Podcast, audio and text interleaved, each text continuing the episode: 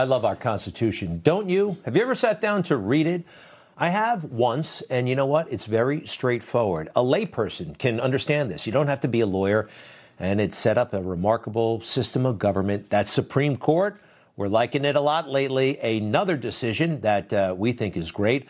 The EPA can no longer impose arbitrary, sometimes non scientific regulations on private industry. That's good. You know, private industry, they've done a lot of self regulating, and there's been some encouragement as well.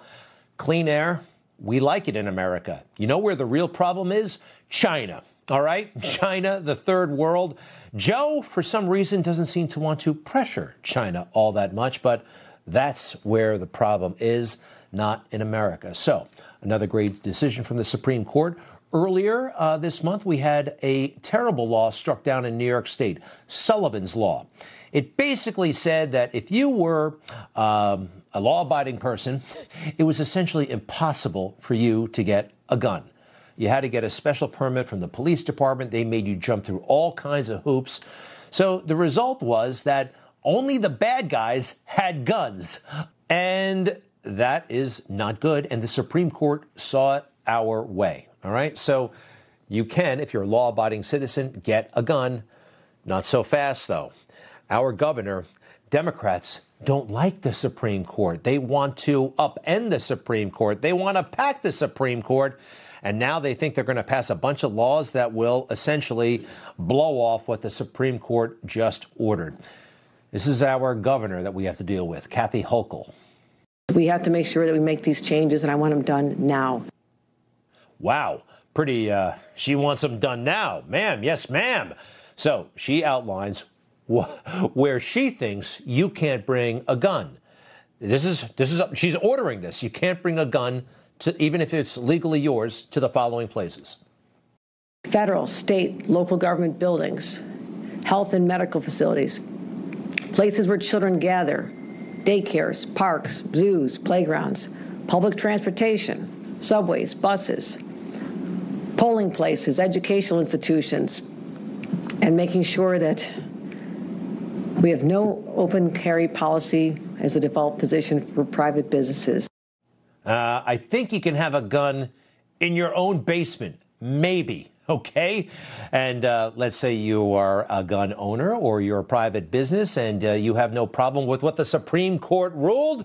You're going to have to say so out loud. I think this defeats the purpose of a lot of things. The presumption in the state of New York after we sign this bill into law will be the presumption is that private property owners will not want to have concealed carry weapons on their premises. But should they decide they do, they would actually affirmatively put a sign in their window a bar, a restaurant, a gathering place. Concealed carry weapons, welcome here. That's not going to work. Okay, this is just totally, totally impractical. And the result will be if this happens, the bad guys will keep their guns and law abiding citizens will be prohibited from carrying guns. This is, uh, this is not good. But did you notice her demeanor? Kathy Hochul, wow, large and in charge, right? kind of bossy. Yeah, that's the word bossy. And I'm going to use the word bossy, even though the left says we shouldn't use that word, especially when it comes to women. But I'm sorry, that was bossy. Anyway, this is what they say. When I was growing up, I was called bossy. I think the word bossy is just a squasher.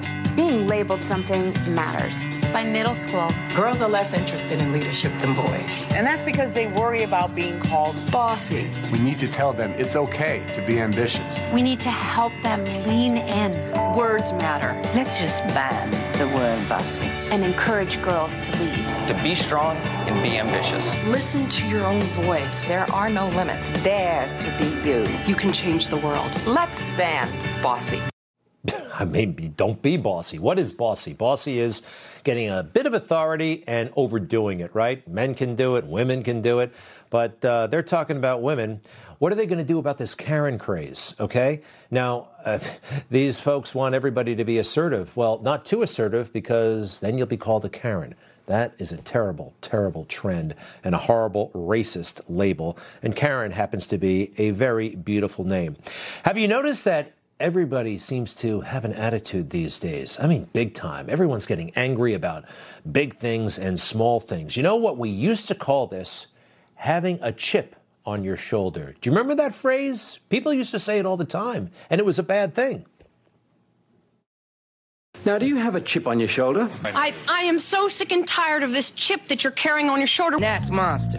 She had a big chip on her shoulder. Don't mind him. Chocolate's just got a chip on his shoulder. That stuff's 20 years old, 12 years old.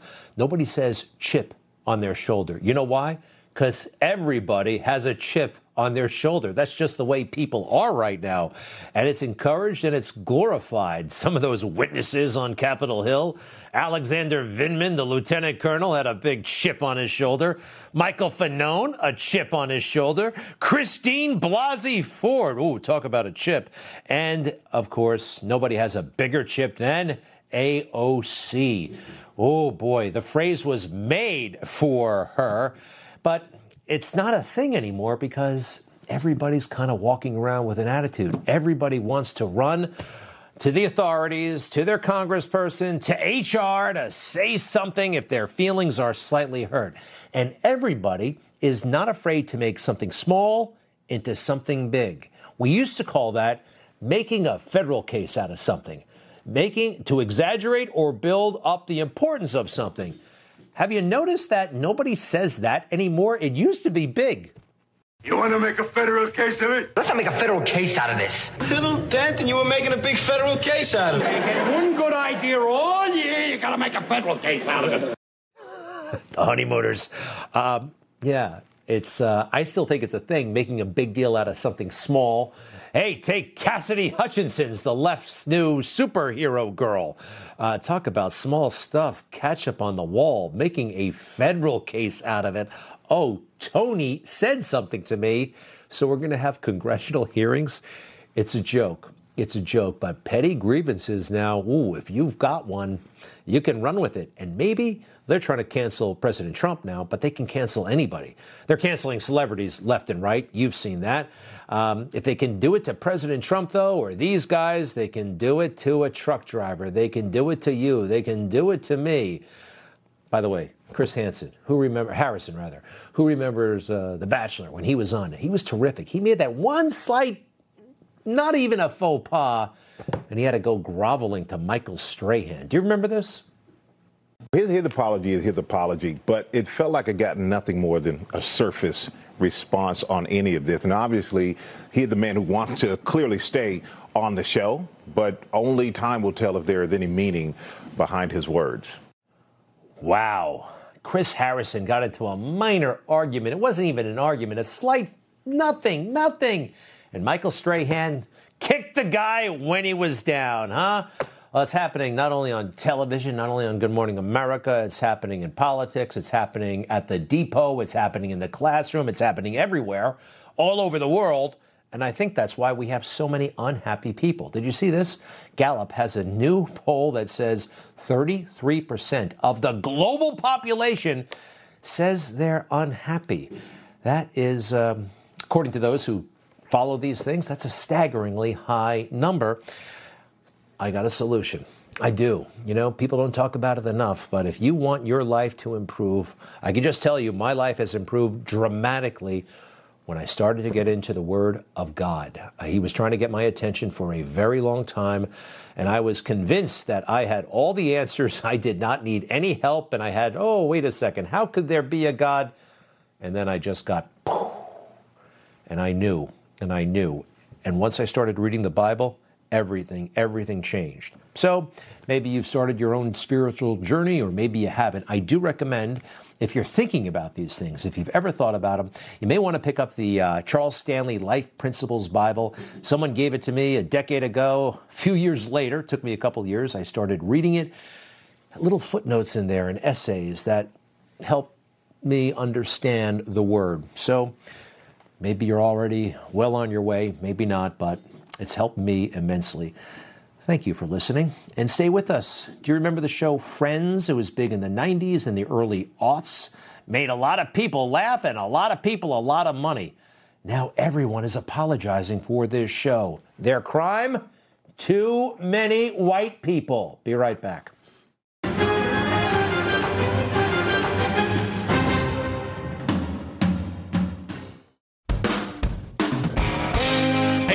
Carson, host of the Rob Carson Show podcast. Tired of boring traditional news updates? How about one with a conservative point of view and it's actually funny?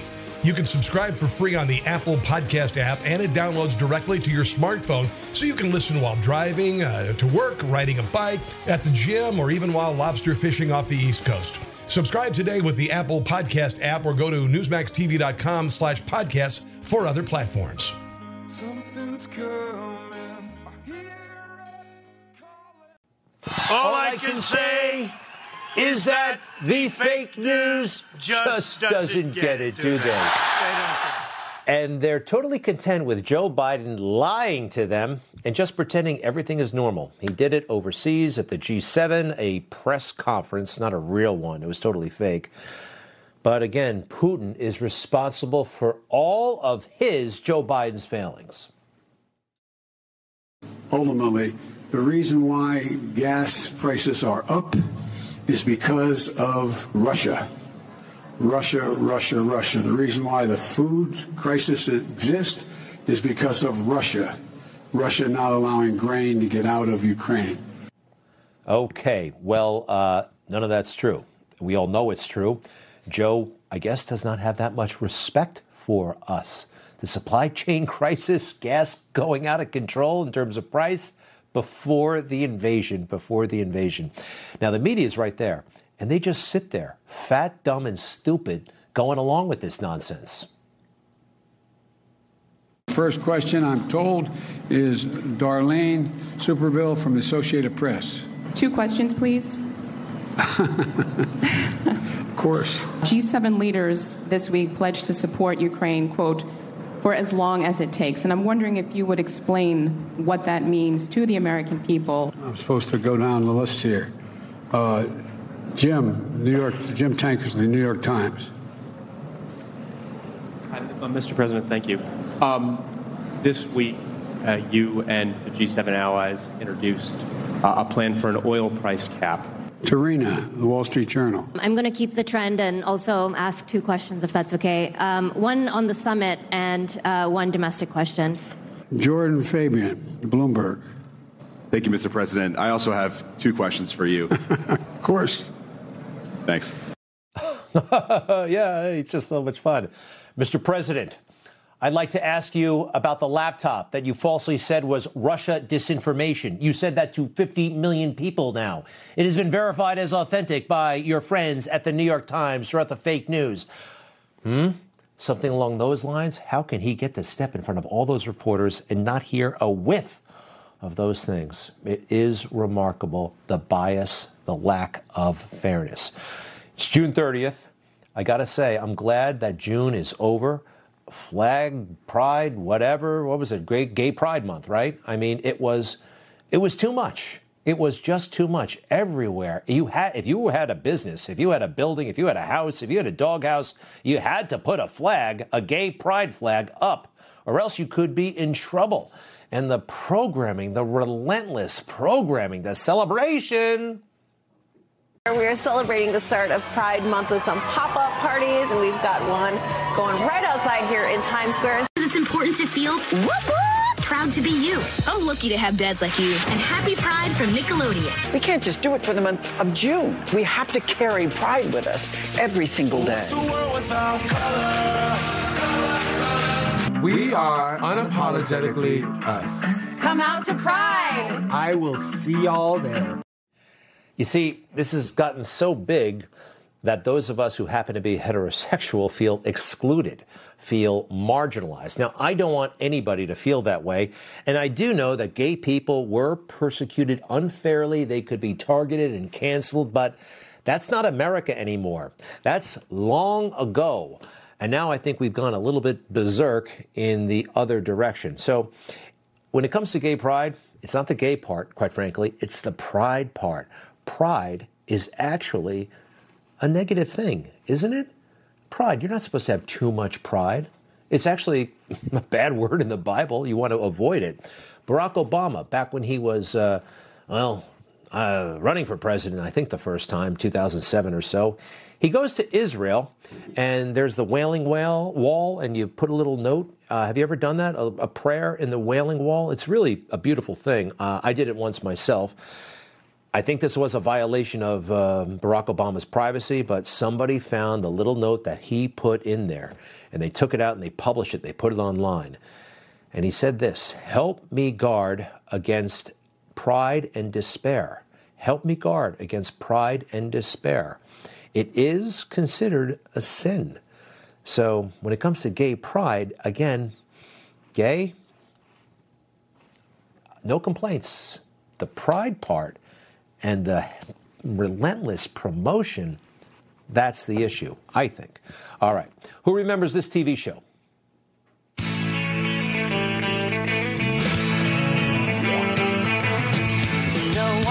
Okay, of course, we all remember Friends. I wasn't that into it, actually. Uh, back then, I was in the Marine Corps. I wasn't watching too much network television, but anyway, it made a lot of people laugh, and it made NBC a lot of money.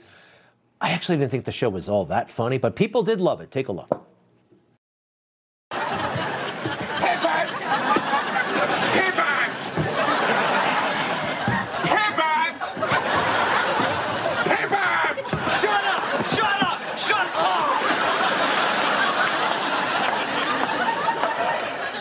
Okay, I, I don't think it's going to pivot anymore. You think? All right, I still don't think it's all that funny, and that's a lot of fake laughter, but hey, who cares? It made people happy until now because we're reevaluating everything. And you may notice, well, maybe you didn't, but Jennifer Aniston, Matthew Perry, and David Schwimmer, they all happen to be white. And what's not cool right now? Being white. Not enough people of color in the Friends TV show, and the woman who created it Ms. Kauffman has been apologizing left and right uh, since this whole BLM thing started in 2020, started in earnest. Uh, take a look at some of her abject apologies from earlier this year. She wrote, uh, I've learned a lot in the last 20 years. Admitting and accepting guilt for not putting enough black people in is not easy. It's painful looking at yourself in the mirror.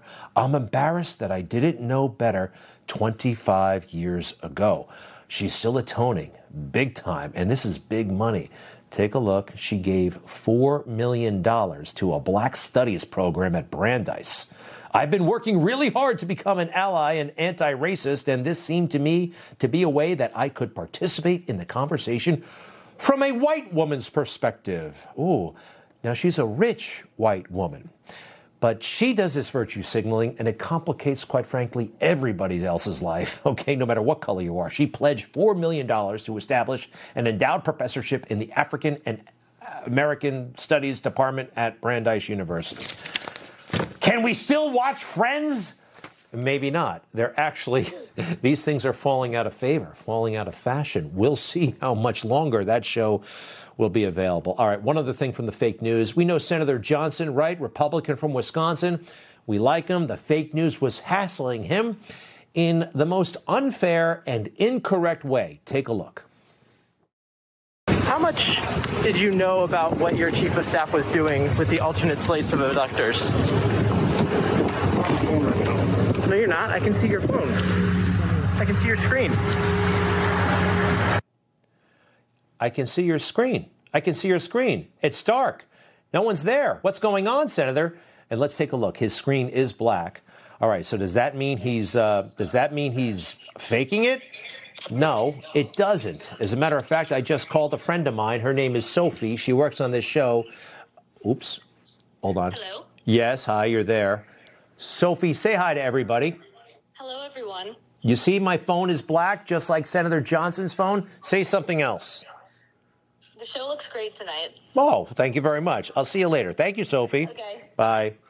Uh, phones do that all the time. And this Frank Thorpe guy from NBC News hassling a United States senator like that, that's just wrong. All right. Speaking of wrong, hmm, they got a big problem at the White House with their White House press secretary, Karine Jean Pierre. This situation is not working out very well at all. What is the latest update the White House has received on the current infant formula situation across the country? Yeah, let me see if I have anything new for you on that. Uh, I think it's been a couple of days since we have asked, been asked that question.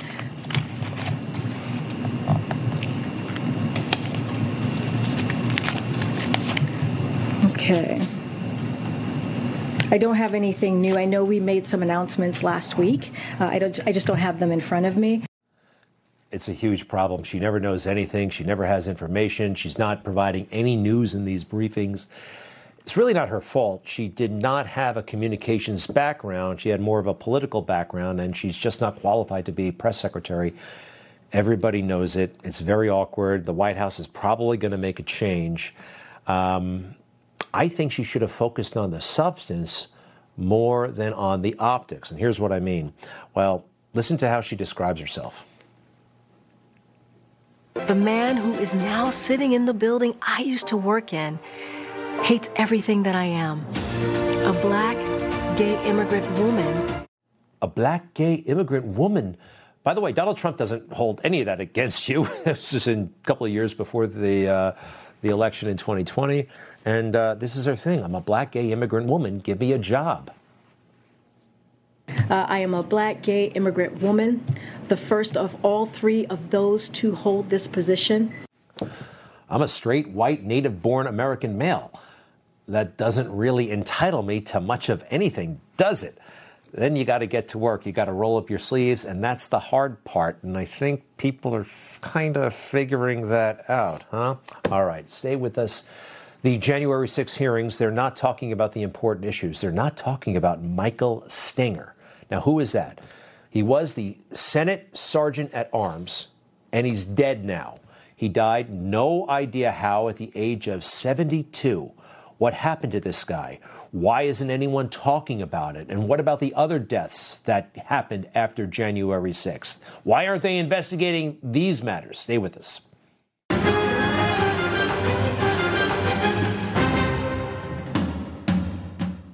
They won't give you the facts.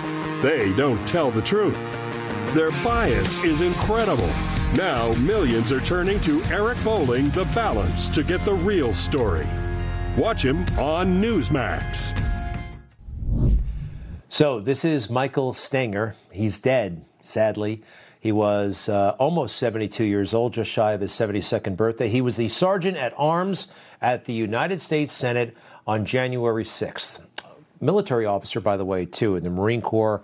And they fired him right after January 6th. They blamed him for, well, some of the security failures, and there were some. But this is getting odd. There's no indication whatsoever about how he died. We just know he died. We don't know where he died or how. That's weird. In addition to all the officers, I believe these were suicides, we're told, from the Capitol Hill Police Force in the aftermath of January 6th. We don't know all the details yet of how Officer Sicknick died. Of course, they told us, well, they told us a lot of falsehoods about that. This is a strange situation. It all is. Why aren't we hearing about this? Why isn't this part of the investigation? How can they not mention um, this man's name and more about it, and uh, also Mr. Stenger, what happened there? Stenger, by the way, uh, last year raised the, well, he wanted an investigation into all the outsiders, professional agitators who may have showed up at the Capitol. They're not investigating that. They're not even talking about it, but he did. There is an opportunity to learn lessons from the events of January 6th. Investigation should be considered as to the funding and traveling what appears to be professional agitators professional agitators. We've seen all kinds of signs of professional agitators people changing clothes under trees, lots of weird stuff, unidentified people, Ray Epps. Crazy Liz Cheney doesn't want anything to do with that. Liz Cheney. Looks to me like she's running for president. More on that in a moment.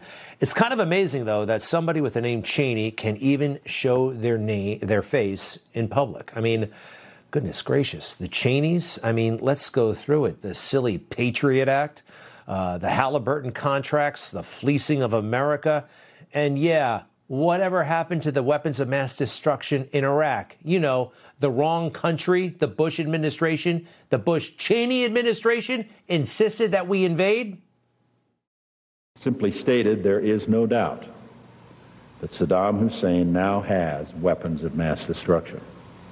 There is no doubt that he is amassing them to use them against our friends, against our allies, and against us.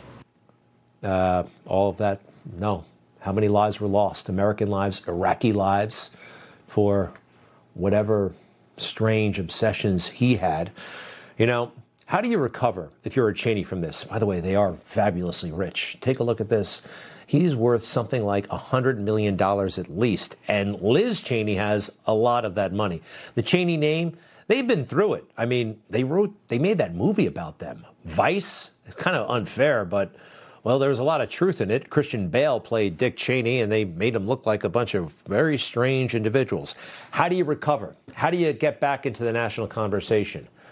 Here's a way you dump on Trump. Liz Cheney has figured that out. That's why she's not just a, a congresswoman, the one congresswoman from Wyoming. Now she's um, Liz Cheney, clearly running for president, again by bashing Trump. Also know that at this moment, we are confronting a domestic threat that we have never faced before. And that is a former president who is attempting to unravel the foundations of our constitutional republic and he is aided by Republican leaders and elected officials who've made themselves willing hostages to this dangerous and irrational man. Now, some in my party are embracing former President Trump. And even after all we've seen, they're enabling his lies. Many others are urging that we not confront Donald Trump, that we look away. And that is certainly the easier path one need only look at the threats that are facing the witnesses who've, become, who've come before the January 6th committee to understand the nature and the magnitude of that threat. But to argue that the threat posed by Donald Trump can be ignored is to cast aside the responsibility that every citizen, every one of us bears to perpetuate the Republic. We must not do that, and we cannot do that. Sorry, I let that go on way too long. I apologize for that, but there's a well, there's a lot of nonsense in there, and uh, she's been saying this for a long time. Did she call Donald Trump the most significant domestic threat? How dare she? How dare she? Actually, um, 1995, the Murrah Building. How dare you compare President Trump to terrorists? Really, how desperate are you to stop him? And how dare you portray him as some sort of lawless rogue? This is perhaps a better description for the Cheneys, for yourself, perhaps. He's not those things. In fact, he is, in many ways, a very conventional, he's a once in a lifetime unusual person, don't get me wrong, but he followed the rules. And uh, I'll sign the final papers as soon as I get into the Oval Office and we will have a national emergency, and we will then be sued, and they will sue us in the Ninth Circuit, uh, even though it shouldn't be there, and we will possibly get a bad ruling, and then we'll get another bad ruling, and then we'll end up in the Supreme Court, and hopefully we'll get a fair shake, and we'll win in the Supreme Court, just like the ban. They sued us in the Ninth Circuit, and we lost, and then we lost in the appellate division and then we went to the Supreme Court and we won. This is not how dictators talk. This is more of a Jackie Mason thing. He's going through all of the things you got to do.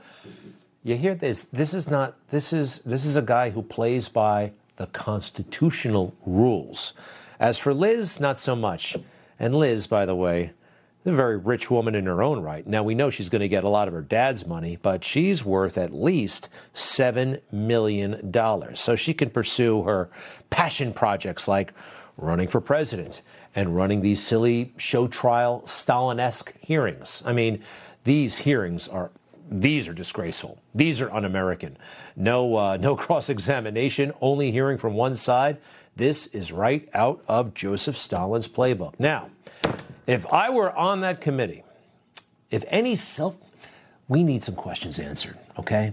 Number one, who is the little cop? Why aren't they asking about this? Because they don't want to know? What will they find out? This cop who aggressively, actively waved people into the Capitol. Who is that person? What about these cops who stood by either side of the hall as they all just walked on in? Who ordered them to just stand there? What's that all about, huh? And Ashli Babbitt, how can this have happened? An unarmed woman shot, captured on television. She posed no deadly threat to anyone. No police department in the country would say that deadly force was authorized in this moment. Now, I want to show you something that they should be picking over every frame of this sequence in those January 6 hearings, but they're not. Um, you'll see police officers walk away in the moments before she's shot. Who are they? Where did they go? Why did they leave? Because about 45 seconds later, Byrd fires the fatal shot. I'm going to see the whole thing right now. Bro, I see people out there get hurt. I don't want to hurt. I just make a. We will make a path. We don't want. That's what I'm saying. We'll make a path, bro. Please, just let us make a path. Just let us make a path. When the whole country. Watch these cops. Watch these cops just walk off. Where are they going and why? Now all hell breaks loose. These guys start picking at the doors. Why did the cops walk away? Why are they just standing there? Why are they letting this happen? Can anyone explain this? Now you'll see there he is, Michael Byrd, and his gun, and he's about to shoot Ashli Babbitt.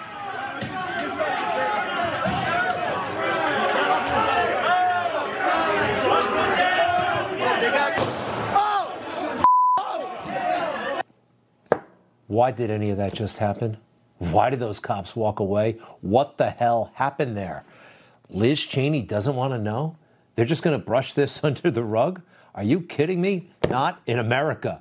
I will never forget this. I will never stop talking about it. I wish I could do more. I, sometimes I wish I was a lawyer, a member of Congress, somebody, somebody, somewhere. And I know there are patriots out there who are concerned, but just about no one, almost no one at all in Congress, two, three tops.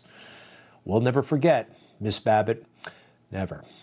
And coming up, that's Rob Finnerty, my friend here at Newsmax, talks exclusively to President Trump. Can I see President Trump? Rob's a good looking guy, but where's President Trump? I saw him a second. There he is. This is a great interview. We'll be right back.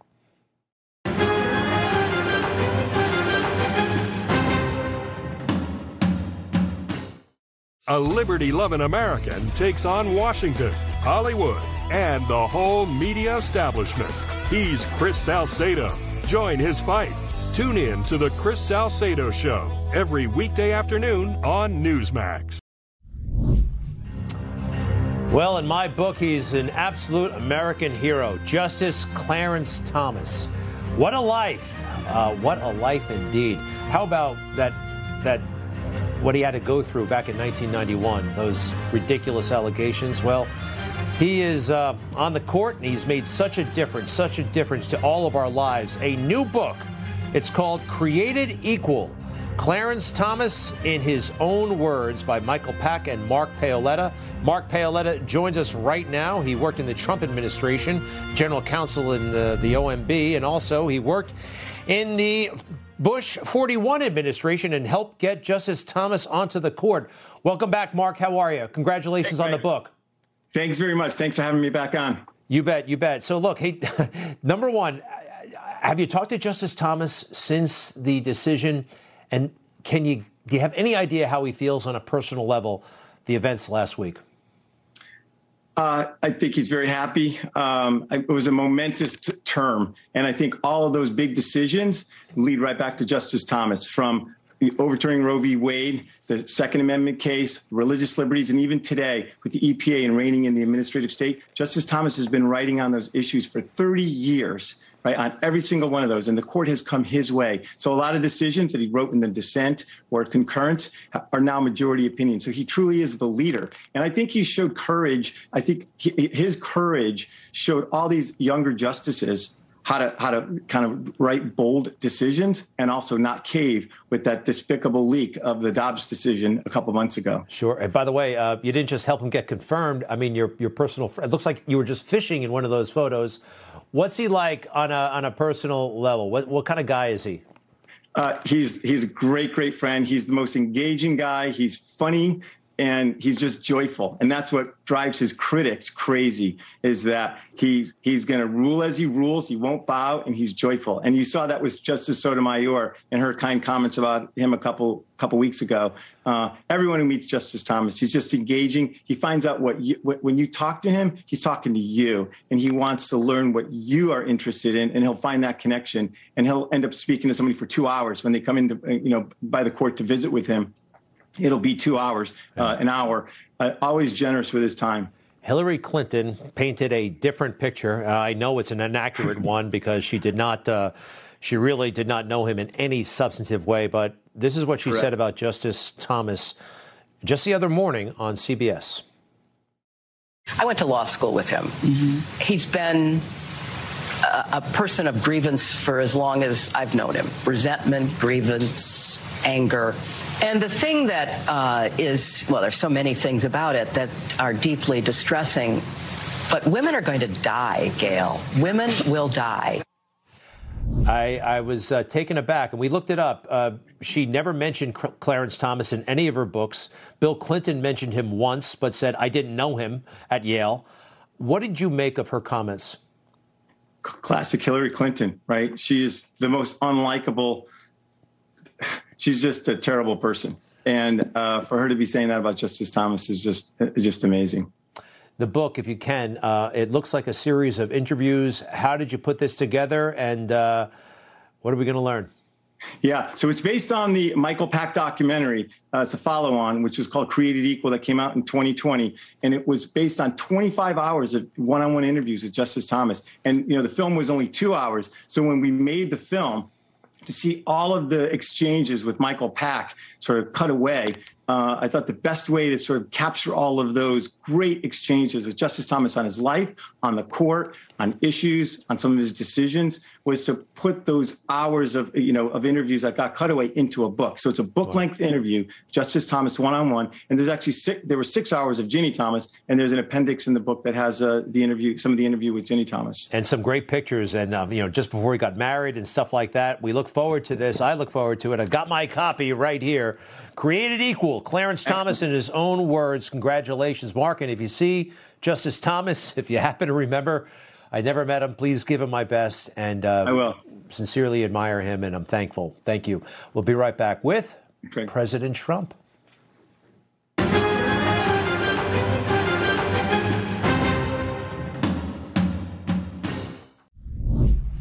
Duh, Washington swooning for this uh, Cassidy character at that fake January 6th hearing.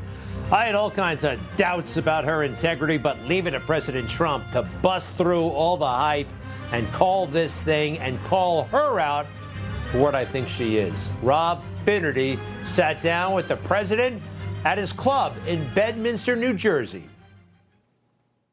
It's been an interesting couple of days, Mr. President. The uh, the January 6th committee yesterday holding uh, a special session with what they're calling apparently some new some new evidence. They had a, a junior staffer, Cassidy Hutchinson, 26 years old. She made some wild secondhand accusations about you. Crazy. What'd you make of that? I thought it was absolutely crazy. Uh, this committee is, a lot of people say, illegally formed. But when you look at what they're doing and when you look at what they're saying and what they're doing to the country, uh, now the good news is a lot of people aren't watching, a lot of people aren't listening to it, but they're try- trying to do real harm. We went through Russia, Russia, Russia. We went through Ukraine. We went through the Mueller report, not, no collusion after three years, two and a half years. And now we're going through this. It's a one way sideshow. It's a horrible thing that they can do to the country where they take this kind of time. They don't talk about making America great anymore. All they do is investigate everybody. And it's a terrible, terrible thing.